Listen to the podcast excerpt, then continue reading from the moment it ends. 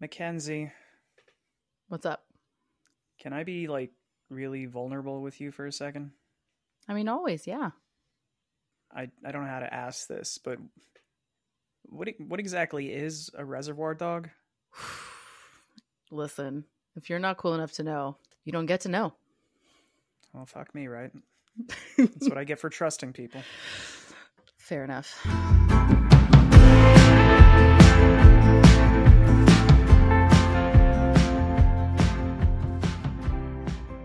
Alrighty, fam.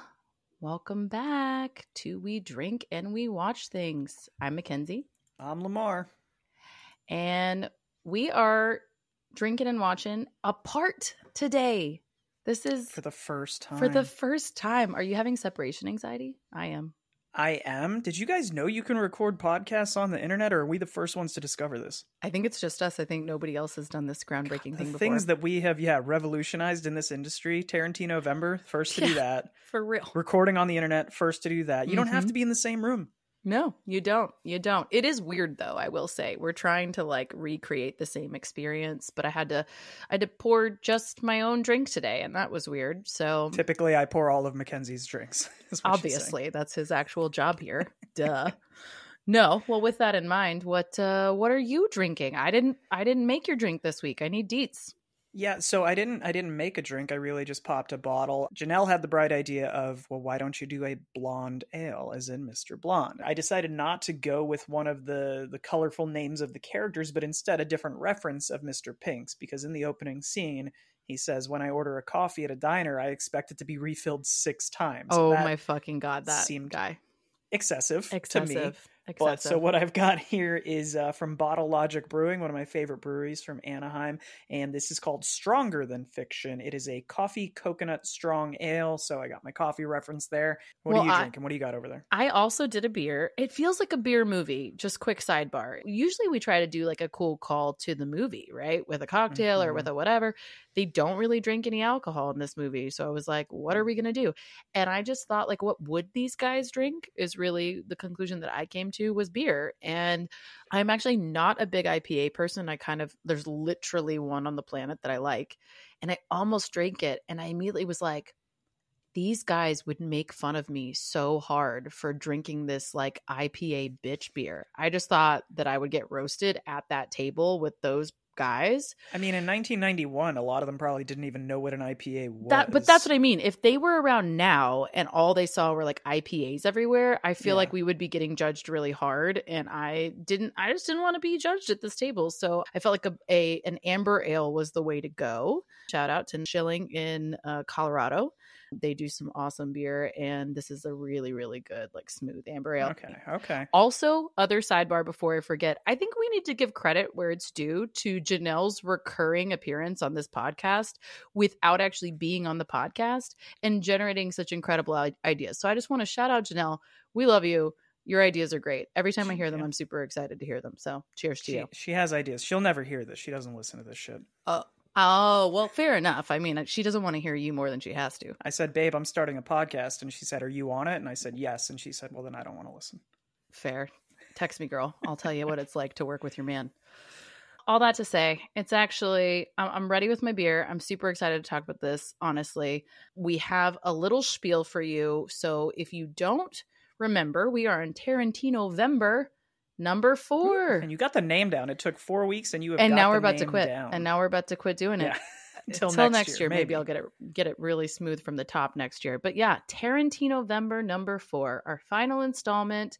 We are talking Reservoir Dogs, the OG, the first one, his first outing as a director, I should say. Asterisk, asterisk. Uh, he had obviously done some other things, uh, but as a director, Mhm. this is his first one. So super excited to talk about it. But we also need to give you a quick spiel about it. So as a reminder, we spoil the shit out of these movies. I'm sure you're sick of hearing that at this point, but I don't know. Maybe this is your first time here. So we spoil the shit out of these movies real quick. To give you a reminder of the plot. Six criminals with pseudonyms and each strangers to one another are hired to carry out a robbery. The heist is ambushed by police and the gang are forced to shoot their way out. At their warehouse rendezvous, the survivors, realizing they were set up, try to find the traitor in their midst. Super simple recap, but I actually think it hits yeah, all like the high two notes. sentences. Yeah. You lost me at uh, Suganim. I can't wait to find out what that is. Yeah. That's exciting. You don't need to learn how words work, Lemar. It's fine. You did you did say that this was Tarantino's first film that he directed. It was actually wasn't supposed to be. He had actually be. self-financed a film I think 3 years prior to this. Yeah. And I believe there was like a fire or something, and he lost essentially two thirds. So he, it didn't end up being a feature; it ended up being a short. But this was almost his second film. Yeah, and he actually did. I actually haven't watched it, so I feel ill equipped to speak to it, but he did a short version of this film that grew into this film. So, Oh, okay. kind of, yeah. So, it, this is the fleshed out idea um, that he, you know, fully wrote out, fully directed. And he's like known to make a joke on this set of he was like saying that he was the least experienced person on the set. You know, he's got this like killer cast around him. And it was, I think he was saying him and I want to say it was Eddie Bunker because they were both like pretty new to, to filming. And he was Mhm. like, we're the two least experienced people on this show, you know? Um, Yes. so, you know, it, but for his first time out, let's just start there. Pretty fucking solid. Pretty fucking pretty damn solid. good. And to his credit, which is the opposite of what we get from Tarantino nowadays, he kept it fucking short and sweet. This is about an hour and 39 minutes. I really, after the three movies we did to start the month, it was Mhm. wonderful to sit down and know that I only had to sit through an hour and 40 minutes this time. I know. Like, listen, y'all. It, it we love it, but it takes work to watch all these movies, and uh, and that was a nice reprieve. It. I think a big part of that is you never see the heist. You know. Yes, I like that about this film a lot. You Yeah. see a lot of the stuff that happens leading up to it, you see a lot of the stuff that happens after it, but they never actually show you the heist, which is crazy for No. what would be considered by most to be a heist film. Well, and it has won like all kinds of, you know, just kind of culty fan lists for like best heist film. It's really interesting that it is for being one that, unlike, say, like a Heat, you never see it, you know. Um, Mhm. But I think I think that's part of the appeal. So yeah, his his first outing definitely shorter heist movie without a heist. It was also co-written, I will say, just to give credit where it's due again at the top Hmm. by him and Roger Avary. So I did. I was not aware of that, and I know I have a lot of friends who, prior to Tarantino having ten films, the question was, well, which do you like better, Pulp Fiction or Reservoir Dogs? And at least back then, it was sort of 50-50 split. There are people that swear by this one, despite you know, I think Pulp Fiction is leaps and bounds better. I think both are great, yeah, but I have friends that probably to this day, their opinion is Reservoir Dogs is the best of Tarantino's movies. Yeah, and I wonder if that is like some of the nostalgia of it being the first one because I think what I will say on this watch, you I think noticed more of the flaws in the filmmaking Yep. than than you normally would and that you expect to and maybe that is by comparison to just watching all of his really matured films Yeah. of some of his best work and putting those Mhm. side by side and going, ooh, like I can see where we could have done better here or there. I would almost say, objectively speaking, this is not the best film. And and there are real, I think, limits to how it had to be made. Again, primarily budget related. So I think it's easy to say that his later films are are notably better. But to your point, his second film is leaps and bounds better. So it's like he learned so much Yeah. right away and the success of his this film got him the budget to do that one Yeah, You know what I mean? he definitely. It feels like he. We were seeing so many shades of what he would become as a filmmaker, and we're seeing him sort of, you know, throw spaghetti at the wall and see what sticks. Yeah. And there's so many things that he tries in this that don't pan out completely. We could talk. Of, you know, we're going to get to the opening in a second. I think the entire them walking in slow motion for the opening credits is a little cheeseball to me.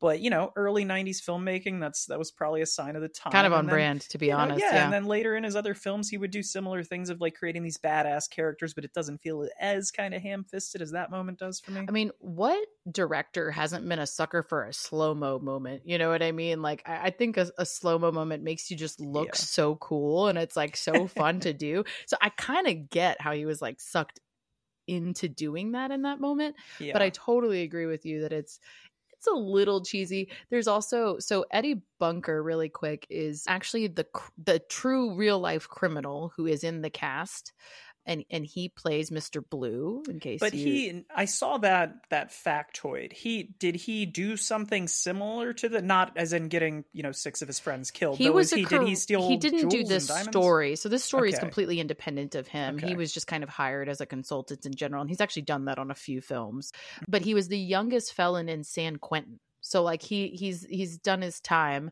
literally but he said that there were aspects of this that just really didn't hold water as far as what you would actually do as a criminal right you wouldn't all wear Mhm. matching suits and go to breakfast the Talk day of a heist inconspicuous. and yeah and like hang out in a public place together and you know protecting one another's names is not the only you know cover you would you would want for yourselves as Right. a as you know a group of people putting on a heist so but eddie bunker was like listen it's a fun flick but like it's bullshit you know like that would never happen um and i think that's that's at the heart of it right like that's the heart of the slow mo that's the heart of the outfits right it's like it's supposed to be Mhm. fun. It's supposed to be a little heisty, a little edgy, a little '90s cheese ball. I think. A little over the top yeah now we mentioned this at the very beginning sort of in jest but to my knowledge do we know what a reservoir dog is do you have any backstory to this title I do, but I will say there are multiple theories about how this title happened. To be fair, Okay. so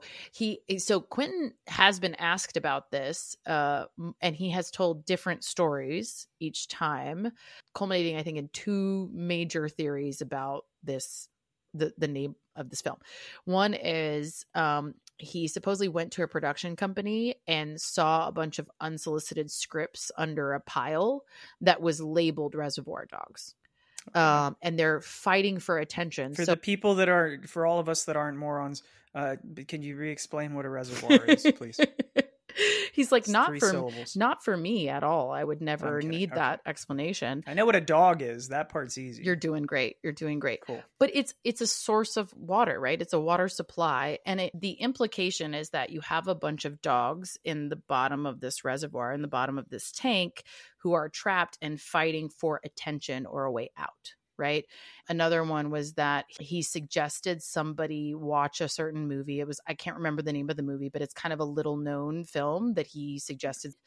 And the person replied back to him and said, I don't want to see no reservoir dogs. So he, he said both as origins for potentially this name. So it's really to this day, it's very unclear as to why he named it what he named it. i wonder if this is just some old phrase that doesn't get you but i feel like everything ends up so. if that's the case it usually ends up on urban dictionary or wikipedia like you can dig into what these random phrases from yesteryear like that feels like something that would have been a term that would have been used in like the 1920s in the south of like oh reservoir dogs like people fighting over Or even, You know. yeah, yeah, something very obscure or niche or Yeah, like yeah.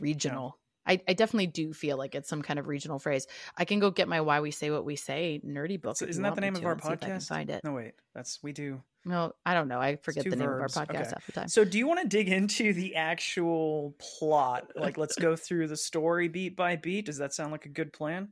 Yeah, I think so. I mean, I think we we got a lot to touch on on all the beats of this story. Starting us off at the top, like again, kind of a, a notorious, famous, whatever you want to call it, opening scene of them just sitting around this A table classic, uh, and having this classic conversation. Tarantinoism of just let's shoot the shit at a table and see what we talk about. And there's a lot of theories here about this film in particular that the script is is a lot of improv as well. Really? But I don't buy that, to be honest. I, I was going to ask you what you thought because that whole conversation feels very Yeah. intentional. But when you read reviews about it or even just commentary about it, there are a fair number of people who are like, you can tell this is a, you know, this is a, a chill cast who's kind of Mm. riffing on their lines and yada yada. And I don't know, they land in such a way to me. I, I, that. Disagree. you- I think that the you think? shot that's taking place there, where it's sort of circling the table, I think there's a very intentional Mhm. flow to that, and where people are when they deliver their lines. I like the thought. It's fun to think of. It feels like an improvisational conversation because it feels like just something random you would talk about. You know, Feels Yeah, authentic. it feels like something that you would just shoot the shit about, and it's not that meaningful of a conversation. There's no greater meaning there.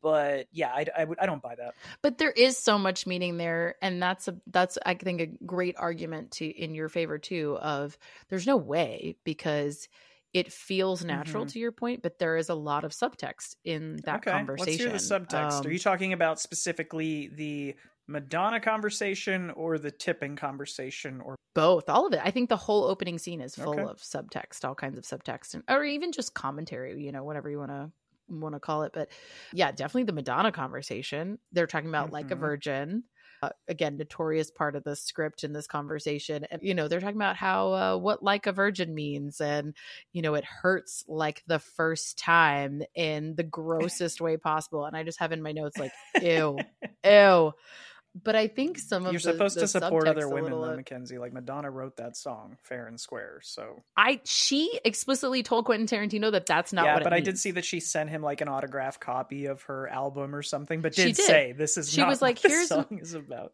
Right. She was like, it's not about a dick. Like she literally was like, listen, it's not about a dick, but here, yeah, have have the album. Take another listen, probably. like, listen again, dumbass. No, but she says it's not about that. So that's why I was like, ew, why you gotta make it weird, bro? Why well, you make for it what gross? it's worth, but, you know, we're gonna. I don't want to spoil this for you because this is my biggest takeaway from watching it this time. We're gonna get in in about ten minutes. I'm gonna drop some bombs about the subtext I think I see in this film. So to be fair, you know, Quentin had this theory about Madonna. I'm gonna turn it right around on him and s- tell you what I see in this movie. Oh, number one, I'm super excited. Number two, other subtext of this conversation is that Chris Penn is in this movie, who is the brother of Sean Penn, who was married to Madonna. And I don't think that's unintentional that we're having a conversation about a Madonna song. You know, Yeah. like this is kind of like a fun little sidebar, I think, as well. So I think it's a really funny conversation. It's definitely gross, but it's funny. And it's, I mean, I don't know, not to say bros will be bros, but bros will be bros sometimes. And it's a little bit, it's kind of a typical, I don't know, dude conversation about a song. And then it's, I just love also that they're like, what do you think it means? What do you think it means? And they're having this, this debate about this song at breakfast. Like, Like, yeah, we're getting ready to go rob a bank, but let's talk about this. let's debate while. about this song. Exactly. Like they're just so chill, Yeah. you know, for what they're about to do.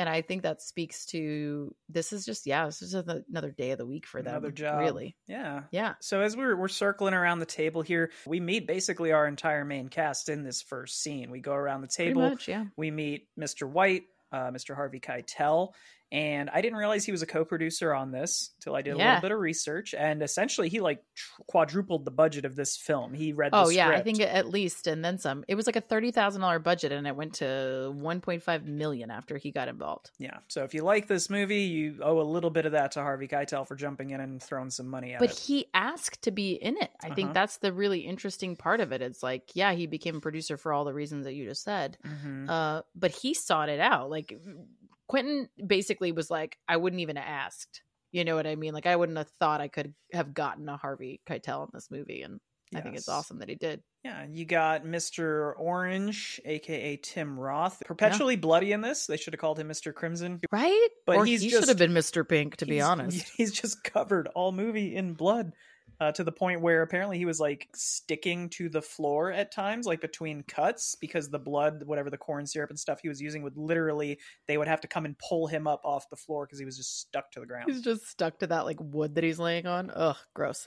You got Mr. Michael Madsen playing Mr. Blonde. And what I think, I mean, I've never been a huge Michael Madsen guy, to be honest. I think a lot of the stuff he did after this was fine. You know, he's got little bit parts in a few other Tarantinos. We talked about Hateful Eight last week. He's in Sin City, which is Robert Rodriguez. But Mhm. he just feels a little over the top in those. In this one, I just wrote the, the note of he is the coolest in this movie that he will ever be. All sociopathic tendencies aside, I'm like Michael Madsen in this as a young dude, very cool.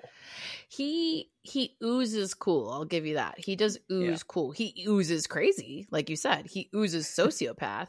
Yeah. But he does ooze cool and just like nothing uh, ruffles his feathers, even things that should. Yes, and we'll get to more of him as we get into the plot. We've got the one and only Mr. Steve Buscemi here as Mr. Pink. Doesn't want to be called Mr. Pink, but doesn't really have a choice in the matter. Little and we talked about, about. Hateful Eight. we called it. Uh, we talked about Hateful Eight last week, and I didn't never made this parallel, but of Walton Goggins, and I'm just like Tarantino likes to put some weird looking gentlemen in some of his movies. It He seems. does, and maybe weird's like I, you know, I hate to say so- something negative about somebody's appearance, something they can't unique, control. unique. but yeah, That's what I meant and I know you didn't mean it maliciously. I just mean, yeah, what is the word? Because it is, it's, it's just unique. It's, it's Mhm. uh different. It's very different looking. Well, I mean, you want to stand out in Hollywood. There's there's certain ways to do that. Everyone's beautiful, not everybody, you know. Right. Why, why be beautiful? And think That- about those people who apart. get those parts over and over, like probably at least partially due to their uniqueness, their unique look. Yeah. You uh, you mentioned Eddie Bunker Yep. playing Mr. Blue, the real life felon turned actor in this case. You mentioned Chris Penn playing nice guy Eddie, the son of the mob boss. We didn't mention Quentin Tarantino himself, already making a habit of shoving himself into his own movies. You know, he Mr. wanted to be Mr. Pink, so he he cut his role down quite a bit. it's like he's I think he's only directing to try and further his career as an actor maybe. He's like, "You know what? Let me just get a He's little like, if I every direct movie." myself, then they have to give me the job. You know, yeah. And then finally, who I would consider our last main cast member of this whole thing is Mr. Lawrence Tierney as Joe, who is sort of the mob boss. Now, did you read up at all on how big of a pain in the ass this guy was on a set? hundred percent. I think it's pretty legendary, actually. I don't know that I read up on it so much as I remember people bitching about him quite a bit. I mean, they will still bitch about it in current interviews about this movie 20 years later. Like Steve Buscemi has said it, Michael Madsen has said it, Quentin Tarantino has said it. Like we're talking 20, 30 years on, they're like, God, that guy was a fucking asshole. yeah. In a movie full of dicks, this guy in real life managed to be the biggest dick of all. Yeah. Apparently, he almost came to blows with Tarantino himself, like a physical altercation, because Yeah. he was, I guess, in his throughout his entire acting career, he was a noted, you know, alcoholic, Mm-hmm. unfortunately, but let his temper get the best of him. He got arrested during the filming of this for getting drunk and shooting at his nephew. yeah.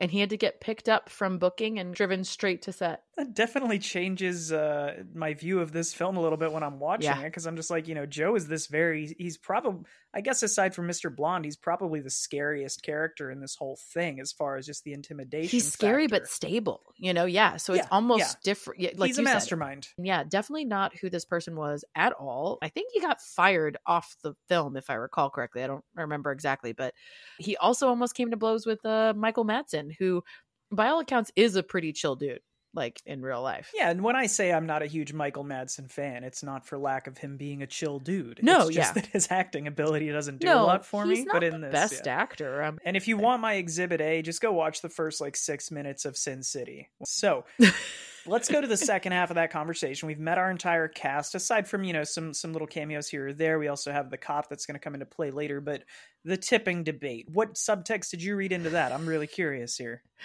well, I don't know that it was like subtext so much as it was straight up fucking overt of the Mhm. actual debate that every reasonable person who tips has had with a monster who doesn't. And uh, I just remember like hearing that again in, in great detail. One, it goes on for a long time. And this is where I would argue maybe subtext of quinn has got to be making a statement here. He's like, listen, this is for the benefit of the masses that you need to learn that tipping is important because it does. It goes on for a while. And I I of course agree with everyone who's ganging up on Mr. Pink that you need to tip and yeah, to your point earlier, 6 times? 6 times to refill your coffee, sir? That's the that's the expectation. So then we jump into we get that iconic opening credits of the cast walking and they're all matching suits about to go rob a bank in Yes. slow motion. We anything else to add there? I don't have much there, but I just I remember watching this and thinking it was much cooler when I was 20 years old as opposed to when I watched it the other night.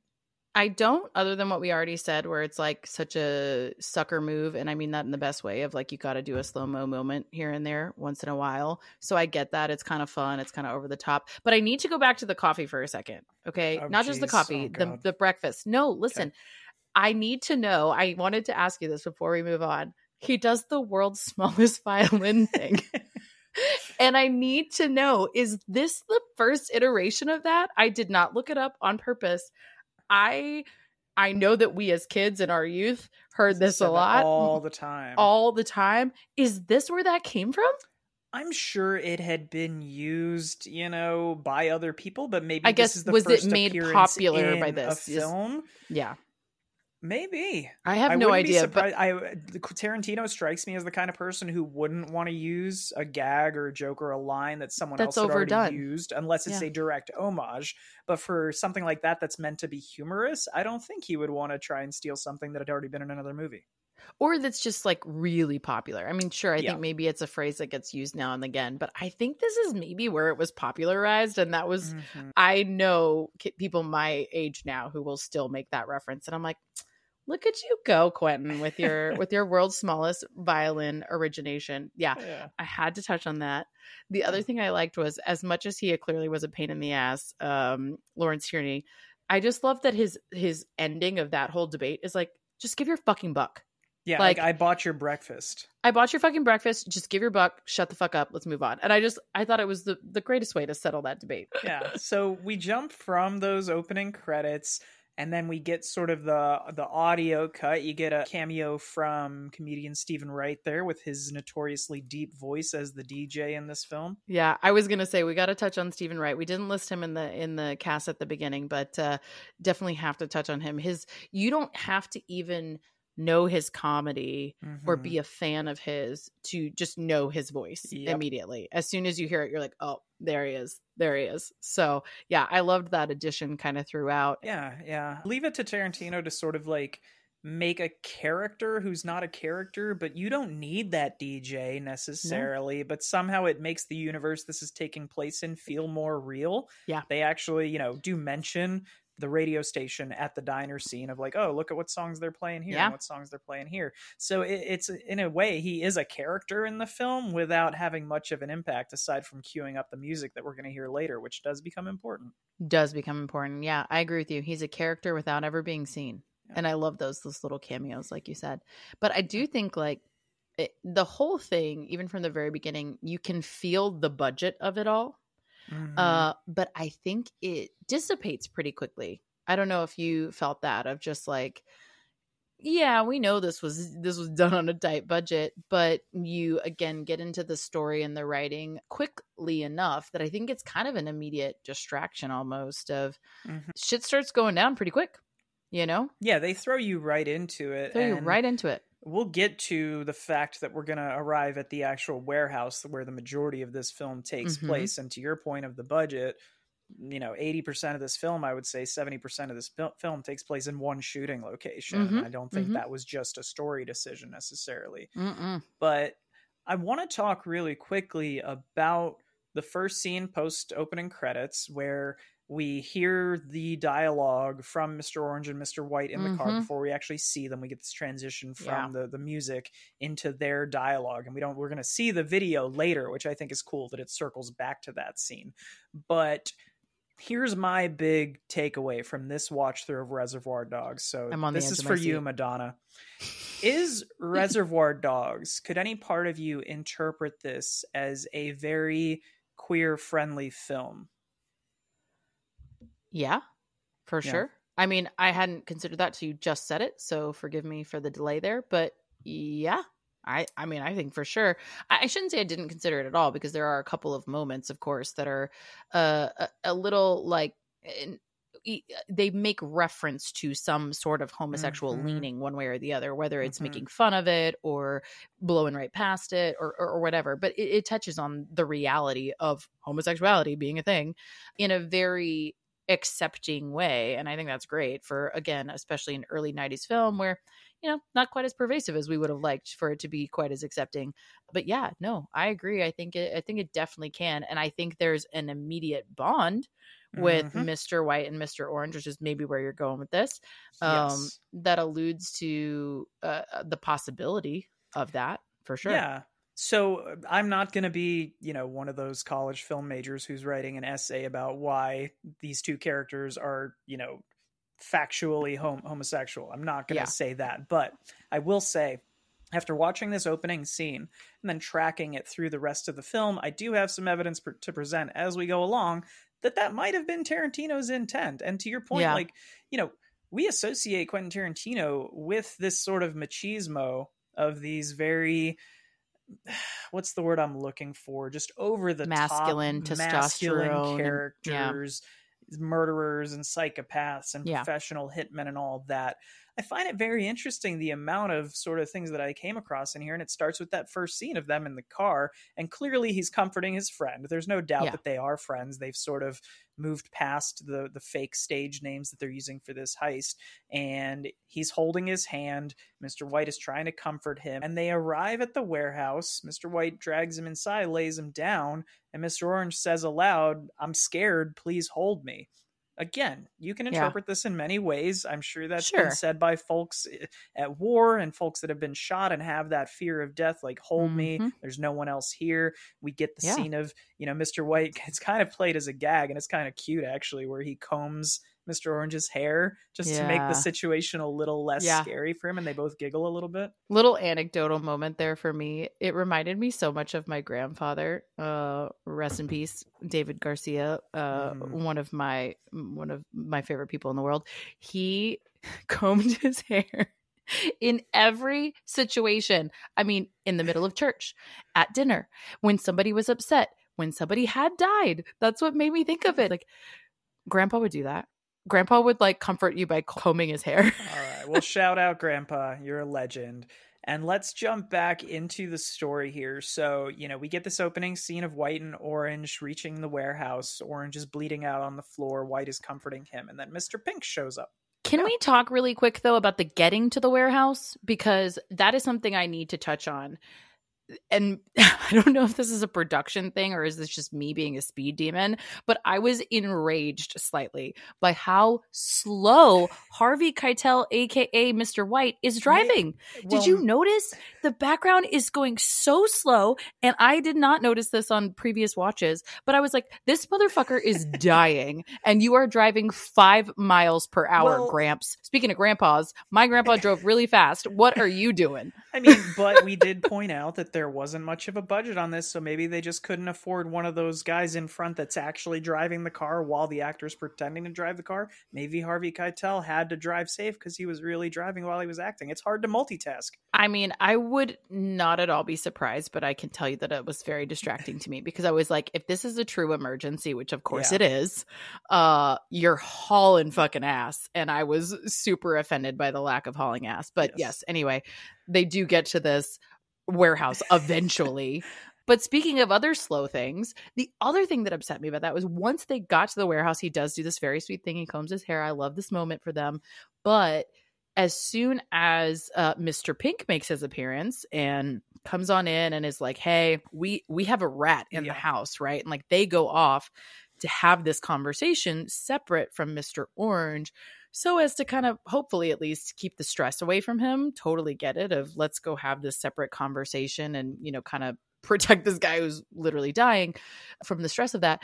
But they were gone for Like so he could have long. bled out by They this did- point. Yeah. like he could have bled out while they were gone and they didn't even check on him he sort of like they show Keitel like poking his head around the corner once or twice and sort of looking at him but maybe not even looking at him and i just remember being so anxious that whole time going like are we going to check on this guy he's bleeding out in the I next also room. thought it, I, It I thought it was so long. interesting to watch again second third fourth watch through and if you haven't seen this, this is your last warning but knowing that mr orange is the undercover is the rat he's a cop see, watching him Mhm. during these scenes because i noticed that as soon as mr pink comes in and i think this might just be coincidence but orange has his gun in his hand as if when Mr. Pink starts Mhm. talking about there being a rat, he's worried that he might have to kill these two guys to stop them from killing him. yeah And when they say, "Hey, let's go into the other room and talk," he tries to get Mr. White to stay.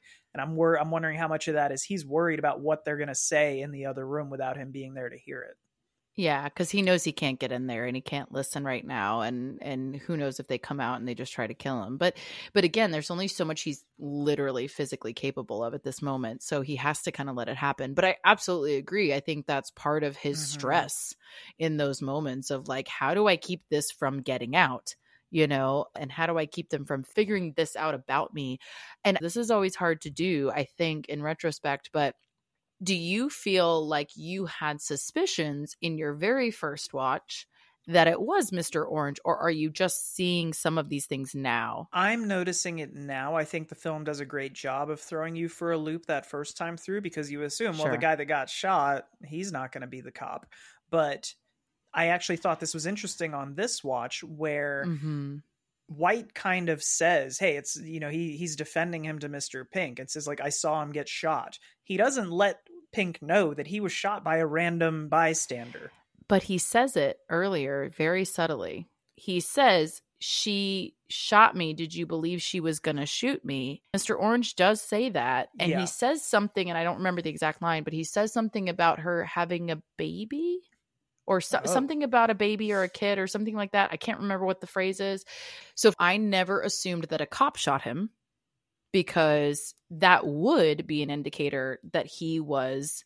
Isn't that a little sexist of you though to assume that there's no lady cops? No, but I'm saying he meant the mentioning of the baby. The mentioning of like Cops are allowed she had a kids. baby. Maybe it was bring your daughter to work day.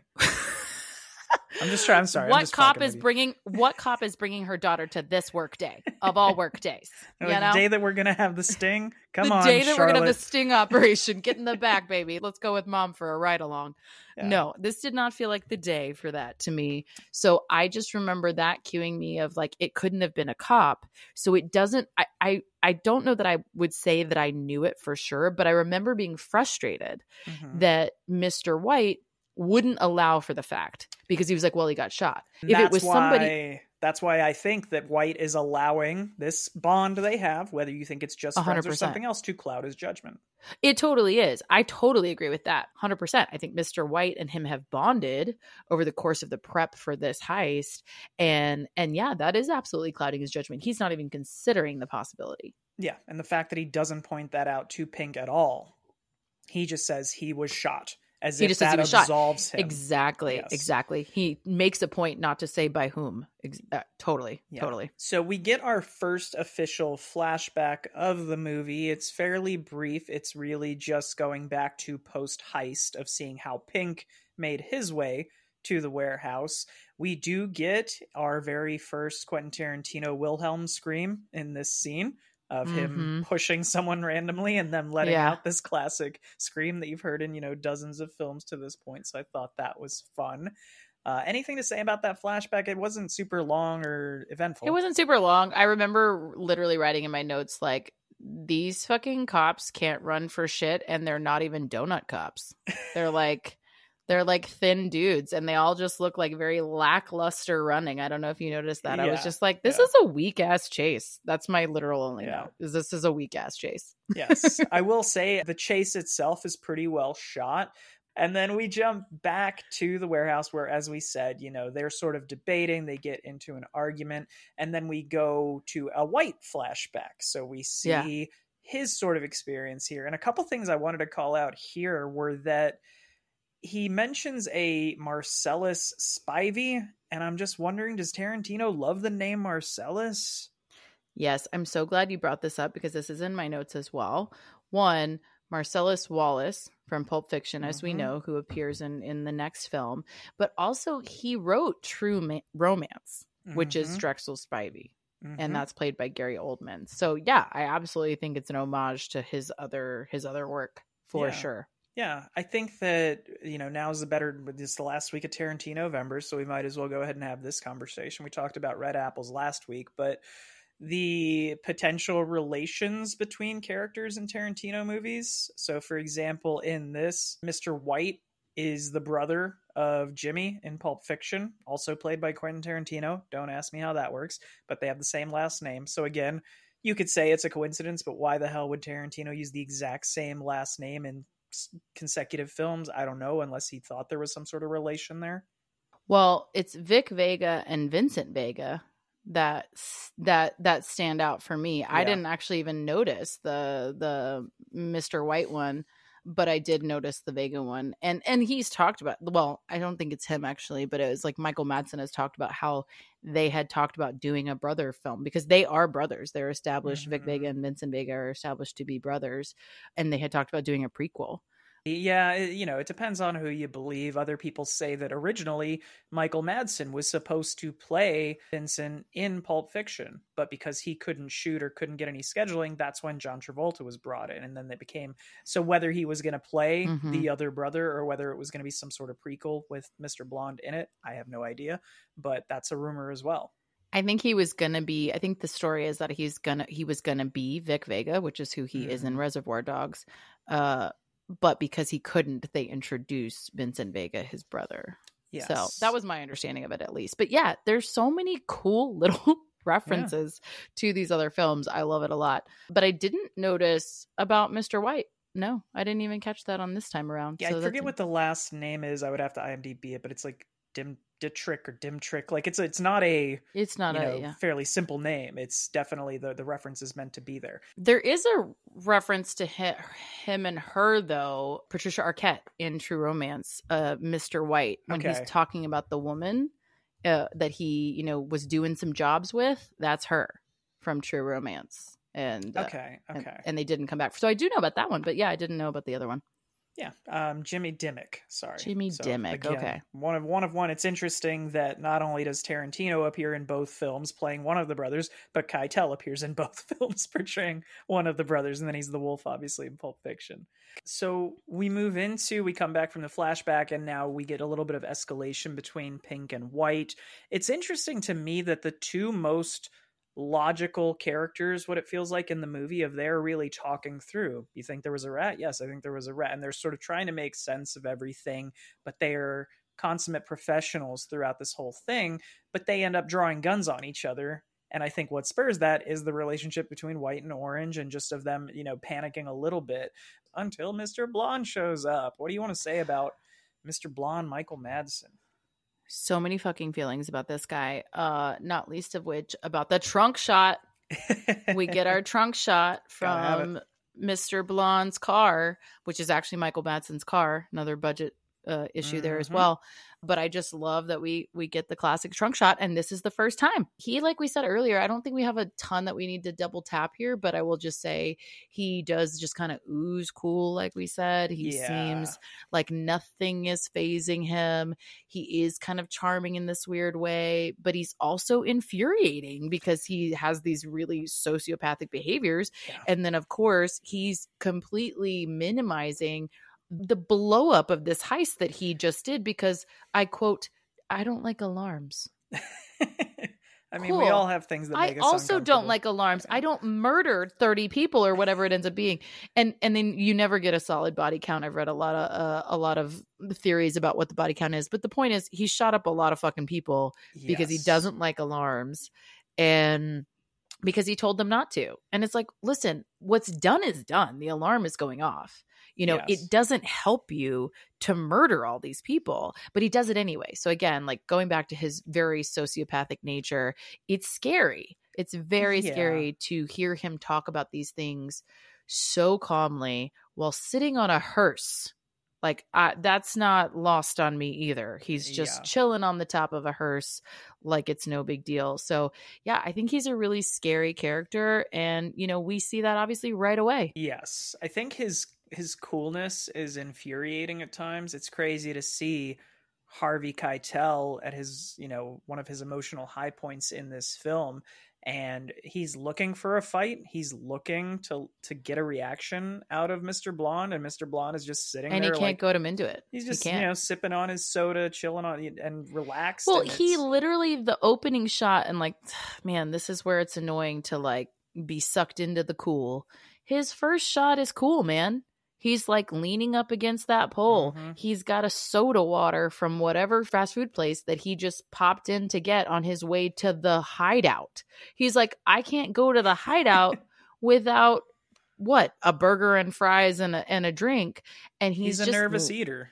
He's a nervous eater, is what it is. But he is chilling against that wall like nothing has happened and he's just sipping on his drink and it's an it's unnerving and i think obviously that it is meant to be right? Yeah. Like this is the guy who just shot everything up and he just shows up like nothing happened and and sipping on a drink and ready to just just chill and wait for them and also has no real concern about the rat situation which is the other thing i think he's not thinking any of it through because he doesn't really care and i find that honestly if uh, we talked earlier about how yes this is tarantino's first film and he's sort of just seeing what works and Blonde is a character who I feel it doesn't feel real to me because of that, because he's so cool, calm, and collected. And even yeah. when he goes in later in the story to it's a flashback, but he's talking to Joe and Eddie about getting back to work. None of these vibes, like it feels like a family relationship. And it's strange to me that Eddie seems to have no knowledge. Joe seems to have no knowledge of what a loose cannon this guy is. Maybe you could say it's a product of him being in prison and this being his first job out of prison. But it's just strange to me that this character no one picks up on this psychopath tendencies until it happens twice in the same day. I don't know. I think it's honestly, I think it's I don't know, I could be wrong, but I think it's simpler than that. I think it's once you once you do a real solid for someone and or ingratiate yourself to that person in some way, you write off a lot of other shit, right? Like once this guy went to jail for them and didn't talk for them, maybe they noticed some tendencies. Maybe they had some concerns who knows what happened before. But the point mm-hmm. is, this guy went in the slammer and he didn't give up anybody and he did it for years. And I think that's all that matters to them, even if they were aware of these other tendencies. I hear you. I think the thing that I like the most about what you said is that you used like the 1940s terminology of referring to prison as the slammer. I, you know, I will, I'm for, I'm here for it. So thank you for that. Listen, it just came out and I thought it also really rolled off the tongue. So thank you for acknowledging yes. it. Yes. So we do get a flashback here of a little more backstory, as we said on the Mr. Blonde character, of seeing his interaction. And we get a little bit more homoeroticism here, in my opinion, of him and Eddie rustling on the office of the dad. And you see this oh, funny, oh, sure. like playful And they're talking about the it. They they go into some dialogue yeah. about that said homoeroticism and you can see it playing with you're about to cross a line and it's about to be a real fight and it just mm-hmm. tiptoes right mm-hmm. across that the whole time so like the homoeroticism and almost the acceptance to some degree of the homosexuality is there but then so is the homophobia it's right yeah. on the other side of and that I mean, line. I, look, I'm not gonna say that I've done a lot of research on this kind of stuff, but I, isn't that fairly common, right? Like some of the people yeah. who are the most hateful and fearful, yeah. of homosexuality, a lot of it comes from repression, right? Sure. And that might be something that's happening here. I think that in this film, maybe this is you know me making up ideas on the spot but you've got mr white blinded by his own feelings for mr orange whether it's friendship or something else and mm-hmm. him being like well he can't be the rat and then you've got eddie and joe saying well mr blonde would never do anything that's like it's these right. trusting relationships and friendships where both of them are so clouded and then you get all these men who you know, four out of the six of them are consummate professionals, but they're going to end up killing each other over their bonds that they've established with the rest of the group. Yeah, and I think that's really fair to say. Of this is a semi-recurring theme, and and mm-hmm. whether it is true, you know, actual like homosexual affinity or tendencies, or if it's just these bonds that they have as I don't know, criminals, men, whatever yeah, it is, yeah. something that is bonding them and definitely clouding their judgment. I think is fair to say. I think the only one again who doesn't have those ties in this moment is though Mr. Blonde, where what matters to him is torturing this guy for yeah. seemingly no real reason other than he even says, I just I just get off on torturing cops. I'm into yeah. I'm into hurting cops.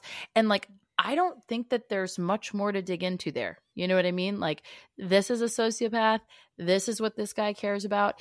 To you know against the logic of all other uh, all other things in the situation of why this could be a bad idea why this would be mm-hmm. you know detrimental to their to their safety to their cause to their potential for being found out arrested charged whatever all the things he doesn't really care he just wants to torture this guy in a really morbid way and you know he's literally dancing around while he does it. So mm-hmm. it's uh Steven Wright makes his appearance introducing this song uh stuck in the middle with you which is man what a song for a torture scene. I just it's iconic at this point it is. right? It's iconic. It is iconic. And i think it's equally iconic because of the dance. You know what i mean?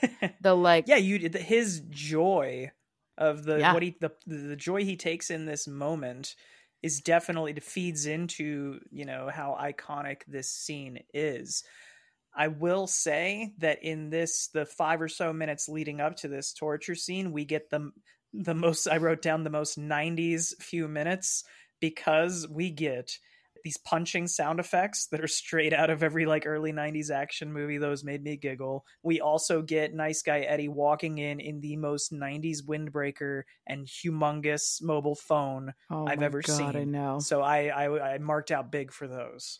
Uh, apparently, that's his actual windbreaker, Chris Penn's windbreaker. R.I.P. Chris Penn. Sorry, Chris Penn. Yeah. So, you know, he comes in hot. And uh, I think we have a lot of back and forth here that honestly, for the sake of time, we, we won't dig into. But the moral of the story is nobody agrees on who the rat is. Everybody's, you know, pointing literally the guns at each other. And I think what's Mhm. interesting is that, you know, this is a guy, nice guy Eddie, who definitely has some biases in this situation. And he's coming in without all the information, is I think what it comes down to. He just doesn't know what happened on the Yeah. scene. And to your point, he is he is on Mr. Blonde's side no matter what. He's also on daddy's Yeah. side. Can we have a sidebar about calling your father daddy when you are a grown ass man? I need it to not. Uh super gross. I hate it. It gives me the Maybe it's a mobster thing. I feel like AJ called Tony Soprano daddy a few times during The Sopranos. Let me also rephrase that. I don't mean a grown ass man. I mean a grown ass adult. When women or men call their father daddy as grown adults, it gives me the heebie jeebies. I don't know why. So that really grosses me out. He is, he has this whole bias about the people in the room and he's ready to kill people over it. Yeah. You know, he's ready to literally shoot them, uh, you know, uh, dead over it. And what ends up happening? We've got one more big thing to go over, I think, before Okay. we get to the I'll climax, allow if it. that's okay. Because as they leave, we see Blonde torturing the cop. He's going to shoot this cop, and God, does it not? It does not pay to be named Marvin in a Quentin No. Tarantino movie because this poor cop gets tortured, gets his ear cut off, eventually gets killed, and then in Pulp Fiction, Marvin For gets sure. shot in the face. So don't Don't be Marvin named- in a don't- If Tarantino. Quentin Tarantino sends you a script and is like, "Hey, do you want to No, play Marvin?" don't. No, don't do it. Also, Marvin immediately But very we- concerned with his looks. Can we just sidebar for a second? How do I look? What do you mean? How do I look? You just got your ear cut off. Do you think you look great, bro? No, no. I do like though when Orange yells at him and is like, "I'm fucking dying," and you're you care about like how you look. Like he gets fucking pissed. But with that in mind, we segue to the Mister Orange flashback, which I think is one of the most interesting parts of the film for me, of finding out Orange has been the rat this whole time, the guy who's been bleeding out on the floor. We get the story of how he sort of infiltrated and we see sort of how he built a little bit of trust here and how some of it and we get the most i think this might be the longest flashback in the film we Yeah, get like a good pretty 10 long. 15 minutes of this Yeah, there and there you get his commode story, which I'm not even gonna go into. It was like very anticlimactic for me. We spend a lot of time I mean it's it's fun. It's not it's not like it's not a fun addition, but we spend a lot of time invested in him learning the commode story. okay but I as a former want- theater teacher i appreciated the commode story Hey, because it's like here's how you memorize kid dialogue who had to memorize lines. Hey, shout out to my theater kid homies. This was absolutely what life was like, right? You were walking around in all the places, memorizing lines for days. So, a hundred percent, the realism is there for sure. But yes I also just expected something slightly more interesting from the commode story. It was very anticlimactic in the like what it really happened. I remember thinking cute puppy and being super excited to see the German Shepherd. I Uh, will say that I like the way that Tarantino, though, the way he plays this out of there's sort of a flashback within a flashback here because the initial shot is him sitting with, I guess, his coworker, I don't another cop, and talking about how he's in on the deal, and then I think says, it's his boss. You know what I mean? I think it's his. It, Like well, his it, it's his handler handler, his boss, whomever. Yeah, and he's telling him how he's in, and and he's And then giving. he says, "Did you use the commode story?" Did you use the commode And story, then we yeah. flash back and we see it. And the way that Tarantino tells that is we see him getting the script the first time and Yep. sort of practicing it. Then we see him in his room practicing the script. Then we see him practicing it with the handler again. And then we see him telling it live. And the way that he breaks that up Yeah. of the story being told throughout these different settings, and then you get to the point where it's a little bit meta, to be honest. of, yeah, you know, because it's yeah. cutting to a recorded video version of this story that never really happened. I, I did quote, I can't do air quotes in a podcast, right? But No. this story that he, never guys, really happened. he did air quotes in case you missed it. This beer is delicious. it is delicious. Yeah, I think it's you know it's a it's a cute story and it and it plays okay. I just I just wanted like I just wanted was waiting for the other shoe to drop. That's all. That's all. But That's fair. but I think but I think it's good. I like I like the flashback. I like that you get more invested in this guy in the flashback.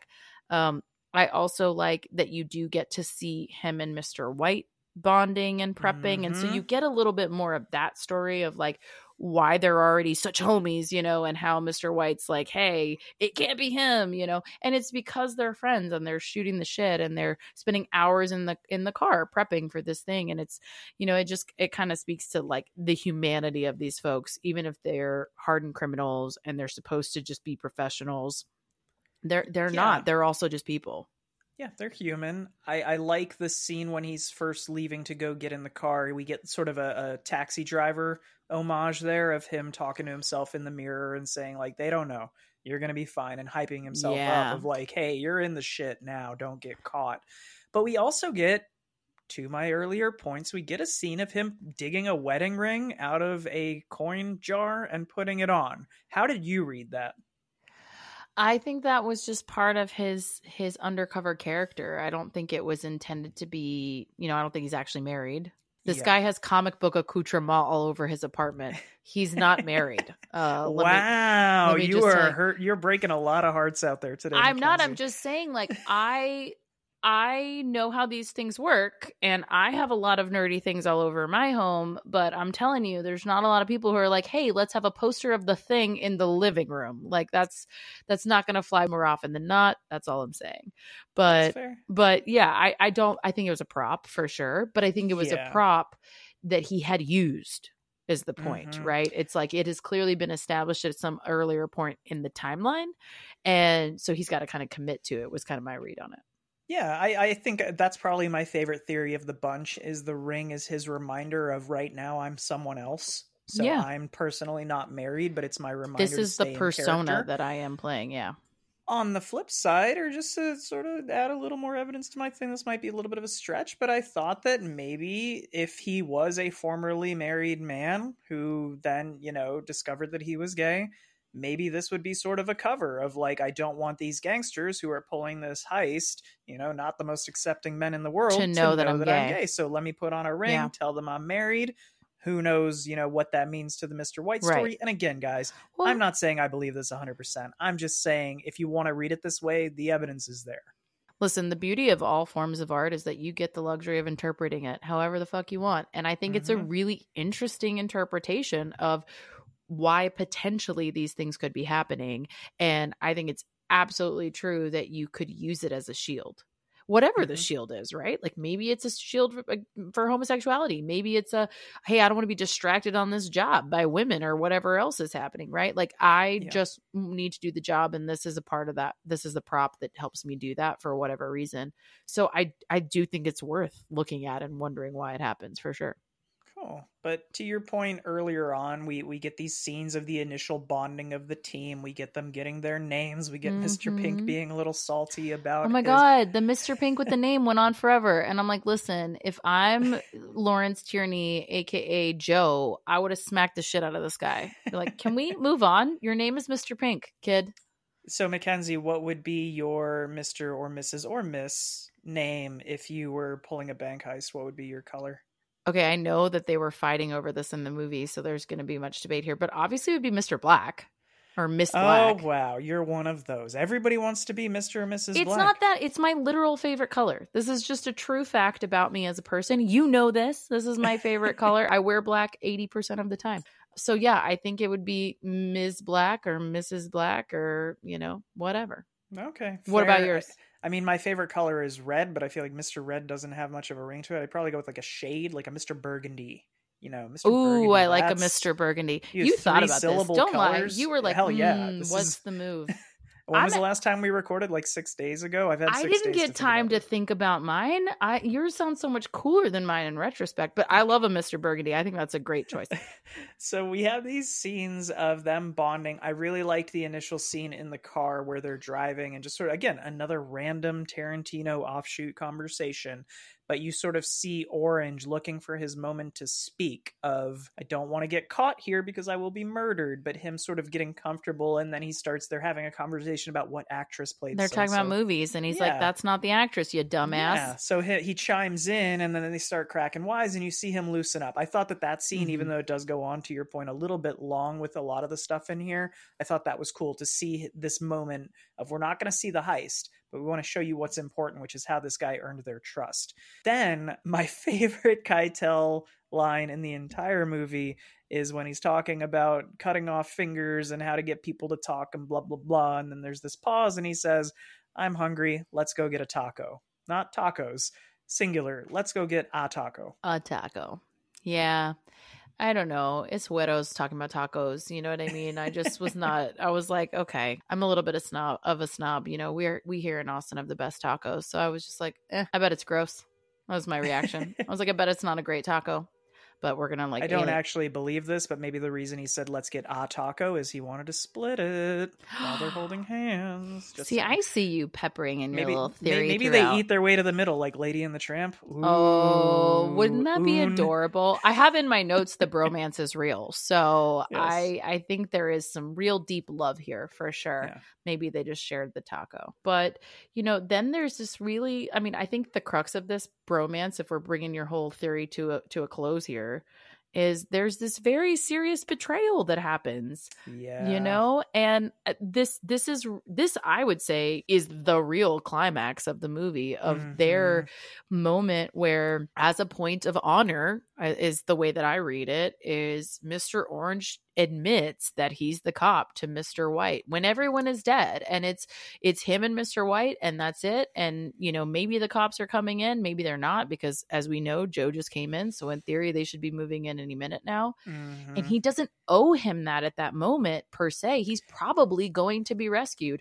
or he's going to die to be honest right like he's going to Yeah. die from bleeding out or mr white's going to die before he can tell him there's nothing making him confess but he chooses to and i think it's this very honor among thieves moment of you just sacrificed two people that you cared about to protect me, a man you don't know well and maybe are in love with, genuinely. Maybe that's what it is. That was going to be my point. Did he say it honor amongst thieves, or did he tell him for another reason? I, I think it could be either way, right? I mean, it can be you just sacrifice something for me, even if I don't feel this way about you. Who who's to say it's not an unrequited thing, right? Or who's to say it's not a hey, I love you like a brother.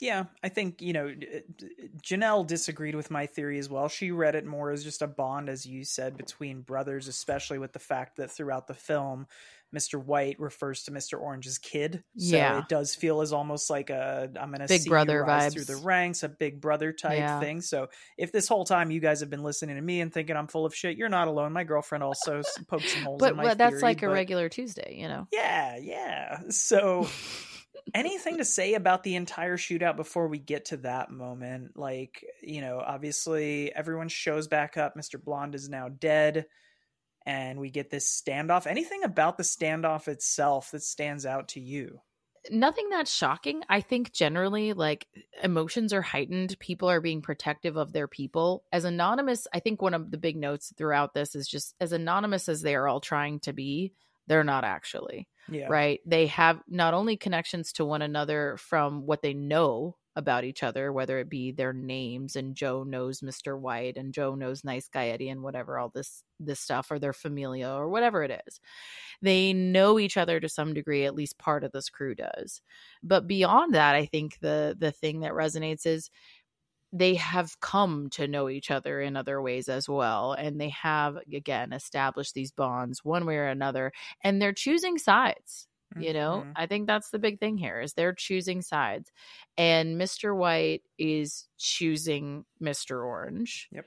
um and i again i we may joke like that your theory might be garbage or whatever but maybe it's not i think it's a very worthy theory to consider of there is in a short amount of time some sort of love here and it whether it's whether it's homosexual love or if it's truly just brotherly love it's a quick turnaround for them to That's- have bonded the way that they have and for them to be willing to literally sacrifice die their for lives. each other. We, I mean, Yeah. we don't know how long this heist planning was going on, but let's say it even was what six months. Is that long enough for you to develop, you know, a relationship, a friendship with somebody so and much? I think it's implied that it's not even that long. Yeah, you know what I mean? To me, I'm not entirely sure. but either, even if it was to your point i think it's fair to say that that's quick right and but but i think it's even less and and so i think some of that is instinctual is what i'm Mhm. saying like they have had they've developed these instinctual bonds with one another that are very important to them again enough to die for and i think that in and of itself again even if it's just a brotherly love um is a really poignant start of, part of the story. And it is something that is pretty heartbreaking in that moment of did he or did he not kill Mr. Orange? I think he did. because of that news. I and I think he think that's up for debate. Yeah, I think you know it's up for debate, but I will say that probably like the most heartbreaking moment of this is when they are both sitting there on the ground, shot, bleeding out. They both know they're likely to die here. We get this shot of Mister White sort of massaging Mister Orange's face, like again comforting him. This very like you know uh, Yeah. I don't know what term you want to use for it, but just affectionate, way, Affectionate, yeah, affectionate soothing. way yeah and then Mr. Orange gives him the news, and you see, he continues to sort of stroke his face, but then it becomes a more angry, you know, when you but he kind of wails Mhm. and that's the thing about it that actually got me of like it doesn't feel just angry to me Painful. it feels painful sad the betrayal of it is, is palpable and it i don't know that his first inst- first instinct is anger i definitely feel like it's Mhm. pain and the question mark for me is does he get quick enough for this scenario and what's obviously about to come in does he get to anger quick Mhm. enough to make the decision that it's implied that maybe he made I, you can't really you can't tell 100% at least for me and maybe that's like i, I joke that i'm always a pessimist or or at least a realist uh, but maybe that's like the deep-seated optimism in me, of me where i felt like maybe he couldn't do it I, I personally, Eh. I would read it as he does. I think they intentionally, maybe for budget reasons, sort of zoom in on Mr. White's face so that we don't see the trigger be pulled on like a full on headshot because he's got his gun to Mr. Orange's head. But based on the timing of the shots you hear there, you hear one bullet and then you hear a bunch of other bullets being shot and you see White flail back. yeah but there's theories that that's the because the cops are already in there there's theories that that's a warning shot I mean, I suppose, but what's the point of giving a warning shot if then you rattle off 20 more? Well, they're like saying freeze. They're saying freeze, and then he and then they sh- keep shooting him. And there's multiple cops, so you don't know like what one cop does and another cop, you know, gets trigger happy or whatever. I just I like that you don't know. I guess is my thing. I don't want to assume that I know Well- one way or the other. Is is maybe my thing. I like that it's open to at least some level of interpretation of. Do you think he lost? He was so betrayed and so angry, which again would be valid, to just straight up kill him or do you think he doesn't get the chance to either decide or doesn't get the chance to pull the trigger because of the other cops coming in i think it, i think it's interesting either I mean, way the cops come in and say, "Drop the gun, don't do it. We'll blow you away." Blah blah blah. He's they're giving him options. So the fact that they do eventually start firing while this person has a gun to the head, I don't know. That speaks to. I'm not. We don't need to decide who's right or wrong here. I think the more interesting question, which ties into our our topic last week of Hateful Eight, where we said this probably has the highest mortality rate of any Tarantino film. Do you think Mr. Pink survives? Because we hear him run outside, we hear a bunch of sirens and gunshots outside before the cops come into the building. So, any guesses there? What's your interpretation of Mr. Pink's end of story? uh i think he he gets away uh Gets away. i, think that like he, dodges all those. well not gets away like gets gets out of the no no no gets gets away gets uh, like i think he gets out alive Okay. that's what i'm saying Just i think he gets out alive uh i think he's arrested i think he goes to jail you know very Mhm. likely uh i don't think this is supposed to be a win for anyone i think that's Yeah. the point of not only this film but a lot of Tarantino's films, right? Like there's no real winners in some of these stories for all kinds of reasons, or there are very few. Uh, but I loved Steve Buscemi's take on this. His, you know, his joke or interview, I think maybe 20 years later, 25 years later, or something like that after after this was um that he likes to liken it to that this guy got free uh and his penance is that he is now working in that diner in Pulp Fiction and not it's a and not sequel. getting tipped well as a result because he was the non-tipper. And I just sort of Yeah. love that fate for him, to be honest. Yeah, we've come full circle from a couple weeks ago. I, I like that a lot. Yeah, awesome. Well, that's that's Reservoir Dogs, y'all. That's Reservoir Dogs, guys. It's it's intense. It's the shortest of Tarantino's films, as we said, but boy does it pack a fucking punch Mhm. in a in a short period of time. And we've talked about it almost as long as it fucking ran. So with that in mind, we're gonna wrap up really quickly with uh, our respective ratings. So what did what did you think, Lemar? Where where did would you put this? I got to reflect back on my last few weeks of Tarantino-vember. So I know I gave Pulp Fiction, I think, a 9.9, and Inglourious, maybe like a 9.8 or 9.6. Hateful Eight, I think I gave like a 7.5 on a first watch and an 8 on a second watch. So this one, I'll go eight and a half. It's not perfect. It's Tarantino trying a lot of stuff and sort of finding his footing as an individual filmmaker, and he does a lot of stuff really, really well. And we see some flashes of how great he's going to become. But yeah. I think there are there are things to find not wrong with it, but things that could have been done better. And it does feel like to, to your point earlier, a little broy and a little over the top. But yeah, I, I dig it. It's not perfect, but I'd give it like an eight point five. Yeah, I think it's those are all great points. I won't reiterate them all, but I agree with most of them. I think I'll just uh wrap it up with I am going to continue to be the Russian judge in this scenario apparently. Um so I'm going to I'm to come in at like a 7 seven and a half. Okay. Uh, I found, you know, I again, I will attribute it to like budget limitations. The creativity there is there, the core is there. There's all kinds of things there that make this a great flick and a, and a really good writing and and and a precursor to all the great work to come. I think from Tarantino, um, but I think it's his weakest showing, to be honest, for for lots of lots of reasons as far as production value and and stuff like that, and even just you know some shooting errors and things that you just learn about as you watch it. So uh, I would say like seven, seven and a half, but it's it's an incredible first showing for a first time director. I think there's no argument there. When you say that part of your rating had to do with production values, if there were a transformer in Reservoir Dogs, how much would that affect your score? Like, would you add like a 0.5 or only like a 0.3? I'm gonna go like a point two. You know, it doesn't Okay, do a lot for me, you know, the Transformers, so- but uh, But it does something. it does something. It's Yeah. So do better, Quentin. Is what yeah, get a saying. fucking Transformer in there. We're done with you. No, we're just kidding. Okay. Wonderful. Well, you guys have been so patient with us again. We talked about this one for a while. Thank you for listening. Also, uh, for sitting through four weeks of Tarantino and Tarantino-vember's first annual, we hope, occurrence. hmm Uh, I think this was a great one. We'll have to come back to it next year around this time yet again. What do you think?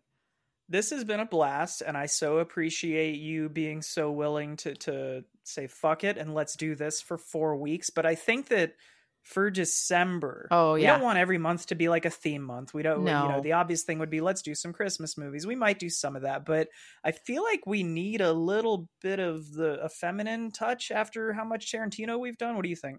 y'all we need to inject some estrogen into this podcast because it has been four weeks of bros bromances a lot of uh, just really intense i think material. So definitely come back the first couple weeks of december. We're gonna lighten the load a little. Mhm. uh we're gonna do a couple conversations. We're gonna have some we're gonna talk about some clueless. We're gonna talk Woo. sofia coppola. We're gonna have some nice light-hearted content. Really good strong content but still some lightness nevertheless. And then yeah to lemar's point we will be doing a little bit of some holiday stuff. Nothing too crazy. We do want to touch on some of that for you guys. But uh for now go ahead and uh, have a drink and watch a thing cheers Oh yeah. Later. Cheers. remote cheers clink Remote clink cheers. clink